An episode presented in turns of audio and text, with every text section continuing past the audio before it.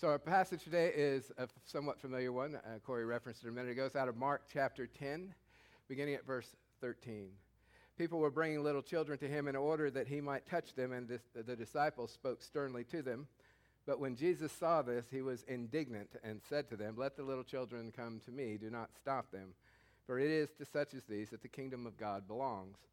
Truly I tell you, whoever does not receive the kingdom of God as a little child will never enter it. And he took them up in his arms, he laid his hands on them, and he blessed them. And the passage itself is somewhat intriguing to me. I, I, I like this one. I, it's, it, it, there's some questions that come out of it just naturally. I mean, why did the disciples try to stop children from coming to see Jesus? I mean, that doesn't, in our current sensibility, it's like, why would you do that? This is, you know, a great man, a healer, someone who obviously is, is touched by God, and I want my kids to be around people like that. So, so why wouldn't they let that happen? And I think at least one of the reasons is that in that age, children just didn't matter that much. You know, they weren't, it's not, it was a different time. You know, children were not seen as endearing or all that important except to their parents. Um, so, what the disciples were doing was trying to protect Jesus. For the children to approach the master, for the children to approach the rabbi, the Lord, could have been seen as an affront.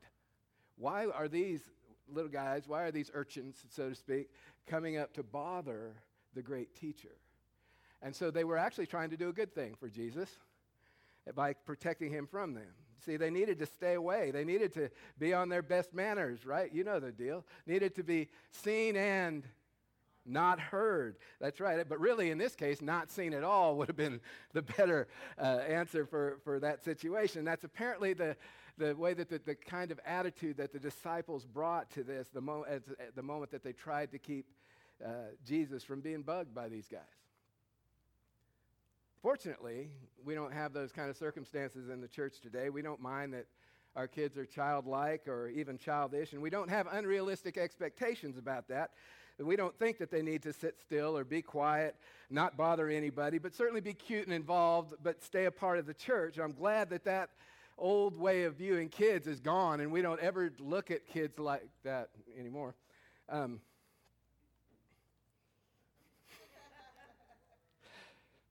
now, that's over the top. I know that. See, uh, here's the thing I'm sure and I love this about Arbor Point Church. I, am sure that everyone in here understands that worship to a two year old probably looks a little bit different than worship to me, right? In fact, worship to a two year old probably looks a lot like play, a lot like dancing, a lot like having, you know, running around a little bit. And, and, and, and, and it's hard for them to be engaged and listen for an hour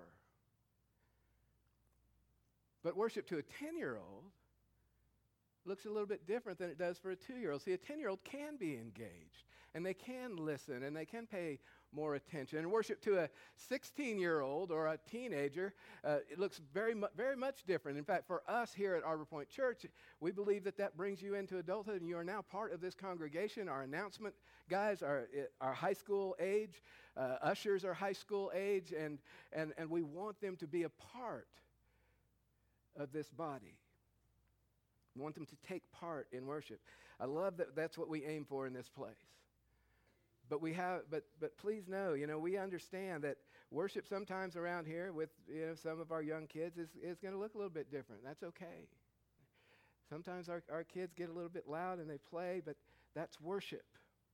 Here is at Arbor Point Church is this is a place where you come as you are, where you can come and at in the place that you are. And we understand that where you are is not where God is going to leave you. So we meet you here in this place where if you're two, we meet you as a two year old. If you're 10, we meet you as a 10 year old. If you're 16, we meet you as a 16 year old. If you're 75, we meet you as a 75 year old. If you're 95. We meet you as a 95 year old.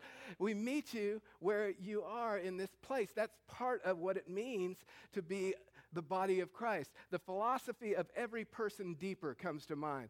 Every person deeper. And what that means is that each of us enters into this place in a specific spot, right? This is we enter in where we are, and the church needs to be prepared to help each of us go deeper from that place so that they can become who God created them to be, fulfill the calling that God has in your life. We want to inspire people to do that. That's why when an atheist comes to church, they should be able to bring their atheism with them, with all the questions and all the skepticism and the cynicism. And we should meet them in that place and be willing to engage with them.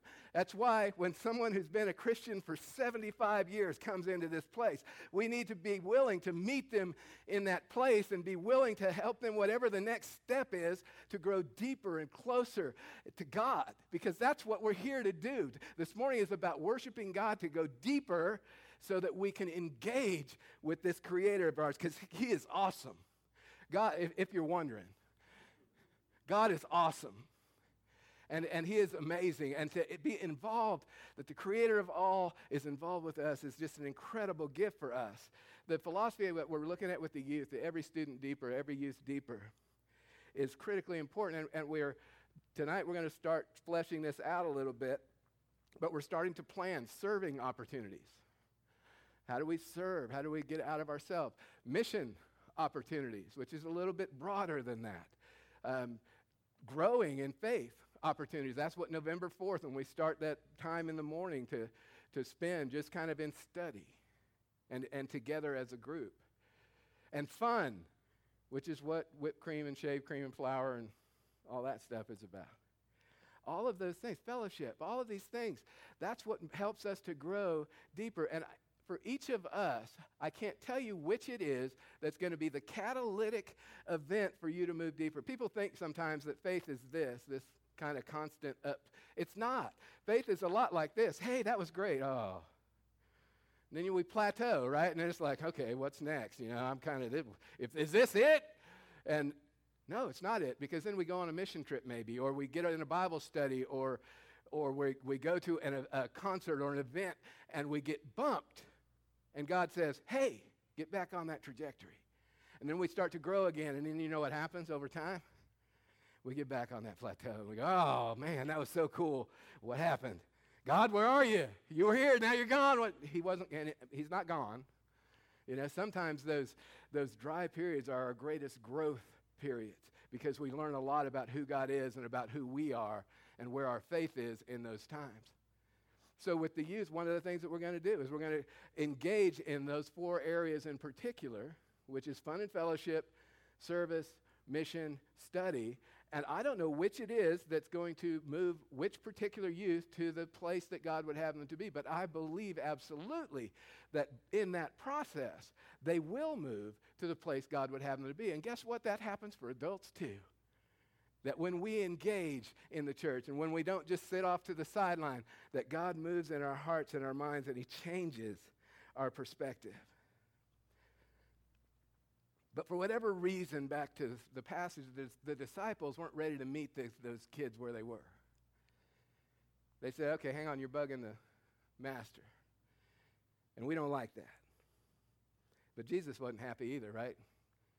Let the little children come to me. Do not stop them, for it is to such as these that the kingdom of God belongs. Truly, I tell you, whoever does not receive the kingdom of God as a little child will never enter it. And two things in particular jump from this passage at me that, you know, they, they make me go, oh, now let, hang on, God, what are you trying to say here? You know, and the first is, what in the world does it mean that the kingdom of God belongs to such as these? Wait a minute, it should belong to such as me, not to such as these. It should belong to, I'm adult, I'm, I'm somewhat mature as a, as a believer. It should belong to me. And the answer is, well, if you're entering in as a child, then sure. If you're entering in as a know it all, you might be in trouble.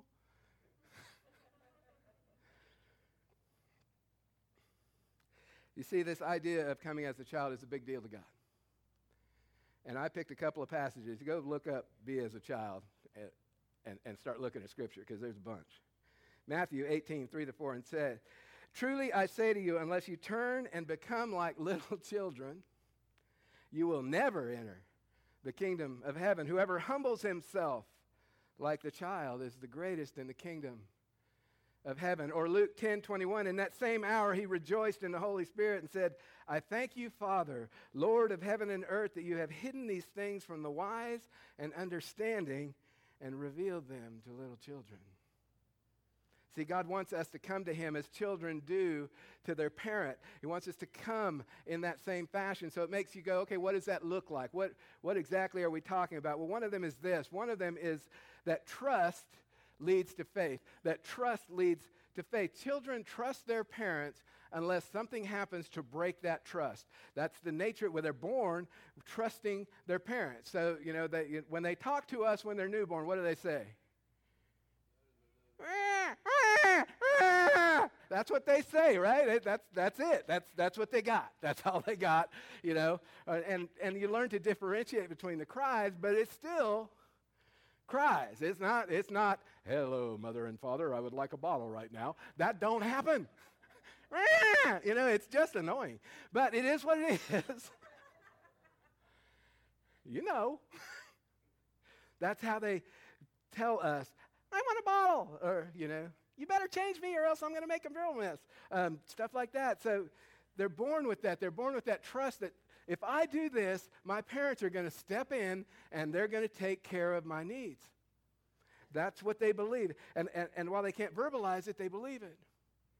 So, in other words, they are born with faith in their parents. They're born with faith in their parents.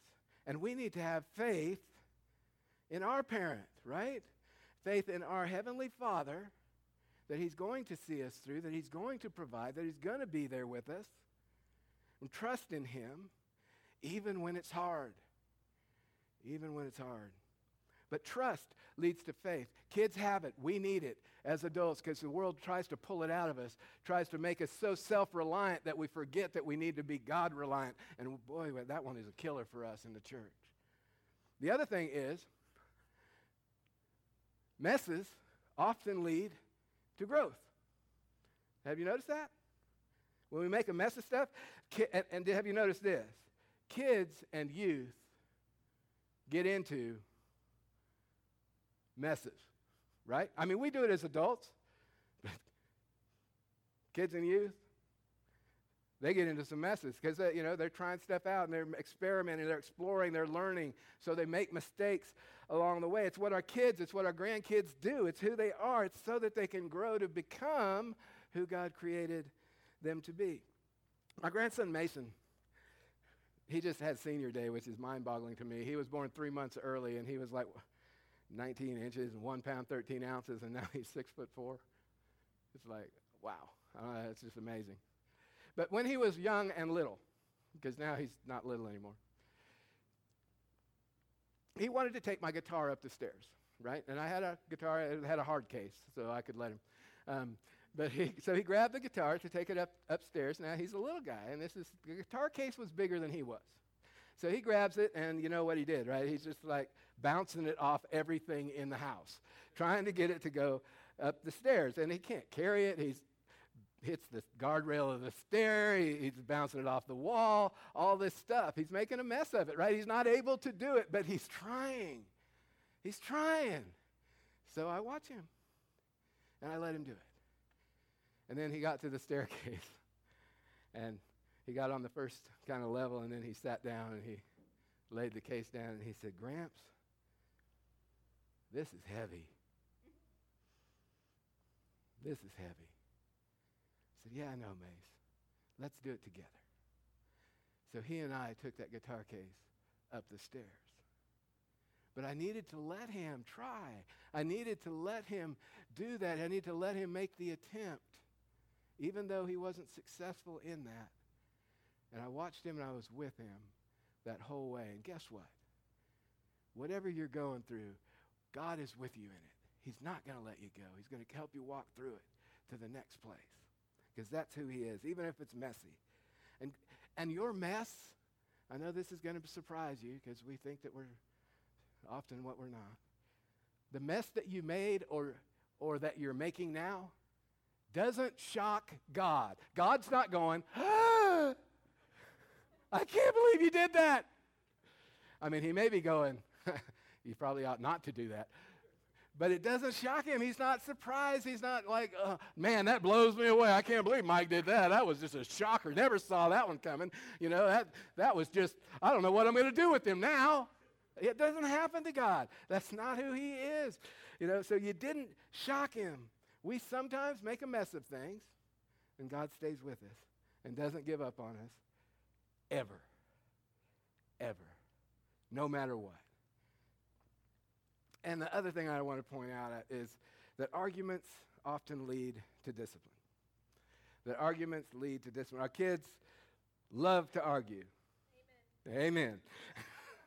kids love to argue. And as they get older and they start to spread their wings a little bit, guess what happens? It gets worse because because they're starting to kind of get their own, you know, hang on, I'm growing up and now I'm going to make my own decisions and you need to let me make my own decisions. And part of us goes, yeah, I need to let you make your own decisions, but that one's a dumb one. Don't do that one. That's an expensive one. Don't do that. That's right. It's my money, it's not your money. Don't do that one. And so what happens is that those decisions that they make lead to discipline. And so we have to discipline those we love. And just a word to the, to the kids and youth here. You don't have to tell us that it's not fair because we know it's not. Life isn't meant to be fair, and it's not fair. You don't also don't have to tell us that Jimmy and Jane's parents are letting them do whatever it is, because we know that Jimmy and Jane's parents are letting them do whatever it is that they want to do. And guess what? That ties back to point number one: life's not fair, and it's, this is not fair. It's not an expectation that it's going to be. And I'm going to tell you a parent secret and a grandparent secret.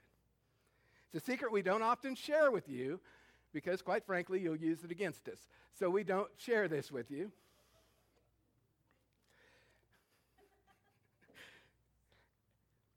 Everything that you're doing,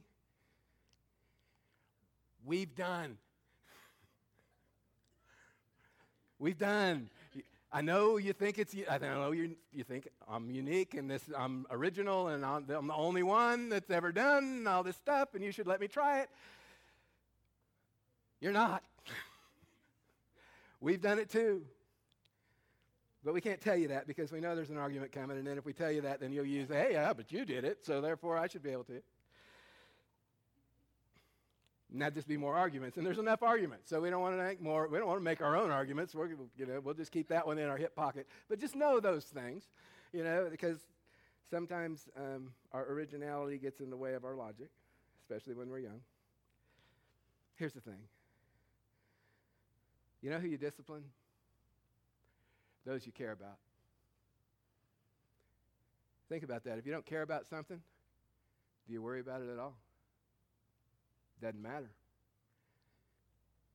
But when you care deeply, when you love someone, you engage with them, you participate, you do the uncomfortable because, guys, we, we don't want to have to be heavy handed because we know that, that that's how it's going to come across, but we also know that as your parent, as your grandparent, that we have a responsibility to help you grow to be who God created you to be.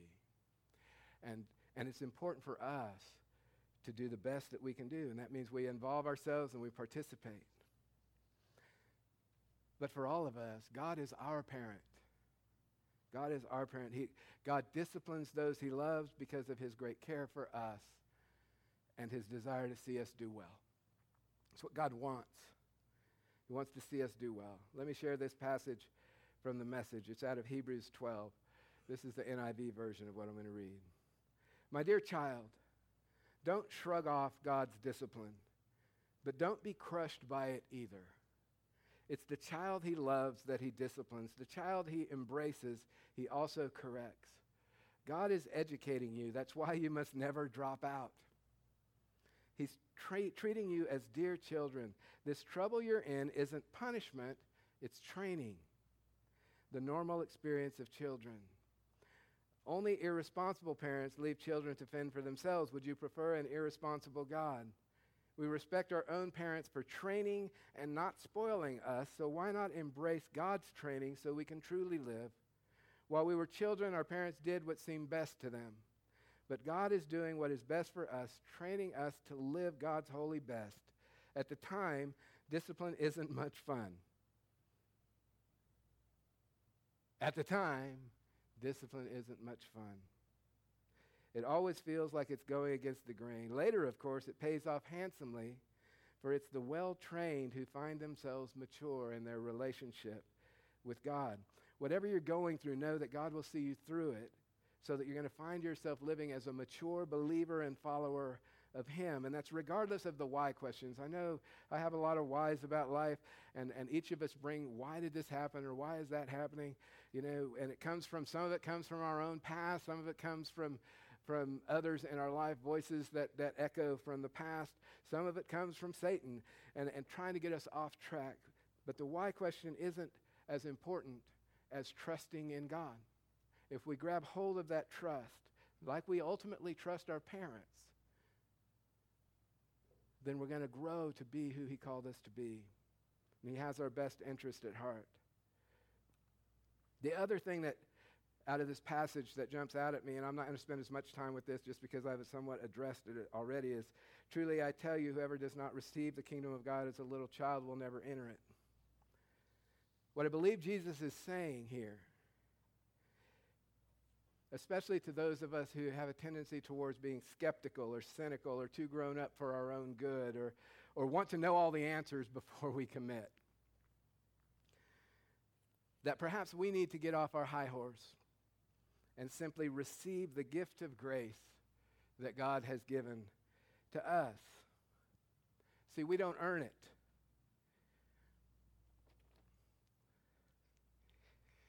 God has a gift. It's called grace. It has your name on it. And He takes this gift and He says, This is yours. It's for you. I'm going to leave it here. I hope you come and get it. I paid a dear price for that. I paid with the blood of my son. This is for you. But he will never make you go and take that gift. That gift of grace is free, it's not earned. We're never going to be smart enough or pretty enough or rich enough or, or status, whatever status, we're not going to be anything enough to out God God. We just can't out God God. Too often we try to out God God. And it's so cool that we don't have to do that. He says here, Guy, it's my grace. It's a gift for you. Shirley, Jonathan, Patrick. See, God considers us his children. And I'm not just going to say that, I'm going to prove that. 1 John 4 4, little children, you are from God and have overcome them because the one who is in you is greater than the one who is in the world. 2 Corinthians 6 17. I will be a father to you, and you will be my sons and daughters, says the Lord Almighty. 1 John 3 1. How great is the love the Father has lavished on us that we should be called children of God, and that is what we are. Romans 8 17. Now, if we are children, then we are heirs, heirs of God, and co heirs with Christ, if indeed we share in his sufferings, in order that we may also share in his glory. God sees you as his child. The only one who keeps us from receiving the kingdom of God as a little child is us. The only one. Just say yes. Just say yes. If you haven't done that, I invite you to do that this day. Embrace the calling you have and live your life for Jesus. He loves you. He loves you. He loves you. He loves you. He loves you. That's where I want to finish this morning is with that focus because we're going to go into communion, which is the greatest love of all as he gave his life for us. But I want to read this passage. It's out of 1 John 4. Beloved, it's the New King James Version. Let us love one another, for love is of God, and everyone who loves is born of God and knows God. He who does not love does not know God, for God is love. In this, the love of God was manifested toward us, that God has sent his only begotten Son into the world that we might live through him. In this is love, not that we loved God, but that He loved us and sent His Son as propitiation for our sins. Beloved, if God so loved us, we also ought to love one another. No one has seen God at any time. If we love one another, God abides in us, and his love has been perfected in us. By this we know that we abide in him and he in us because he has given us his Spirit. Whoever confesses that Jesus is the Son of God, God abides in him and he in God, and we have known and believed the love that God has for us. God is love. Are you hearing this? God is what? Love. God is love, and he abides in love. And he abides in you, and he abides in me. He's in us. He loves us. Love has been perfected among us in this, that we may have boldness in the day of judgment, because as he is, so are we in the world. There is no fear in love. Perfect love casts out all fear. Perfect love casts out all fear because fear involves torment, but he who fears has not been made perfect in love. We love him because he first loved us. We're known primarily in life by how we treat one another. We know that God's love for us is great because how he treated us and treats us is he gave himself on the cross because of his love for us so that we could experience a relationship with him, so that we could be involved in his work in this world. People are going to know us in that same way, how we treat one another. See, what we say is important. Telling other people about God's love is crucial, it's critical, but if what we, what, what we do does not align with what we say, then those words are empty and they are lost. If what we do does not align with the things that we say, then our words are empty and lost, and our witness is emptied. That's not what God wants, though. God wants us to live in such a way that our lives align with the words that we say. Because when, when we live a life that follows the example of Christ, then it goes the other way because we experience significance and we experience being found. And you know what God does with found people? He finds other people. Be a found person, okay?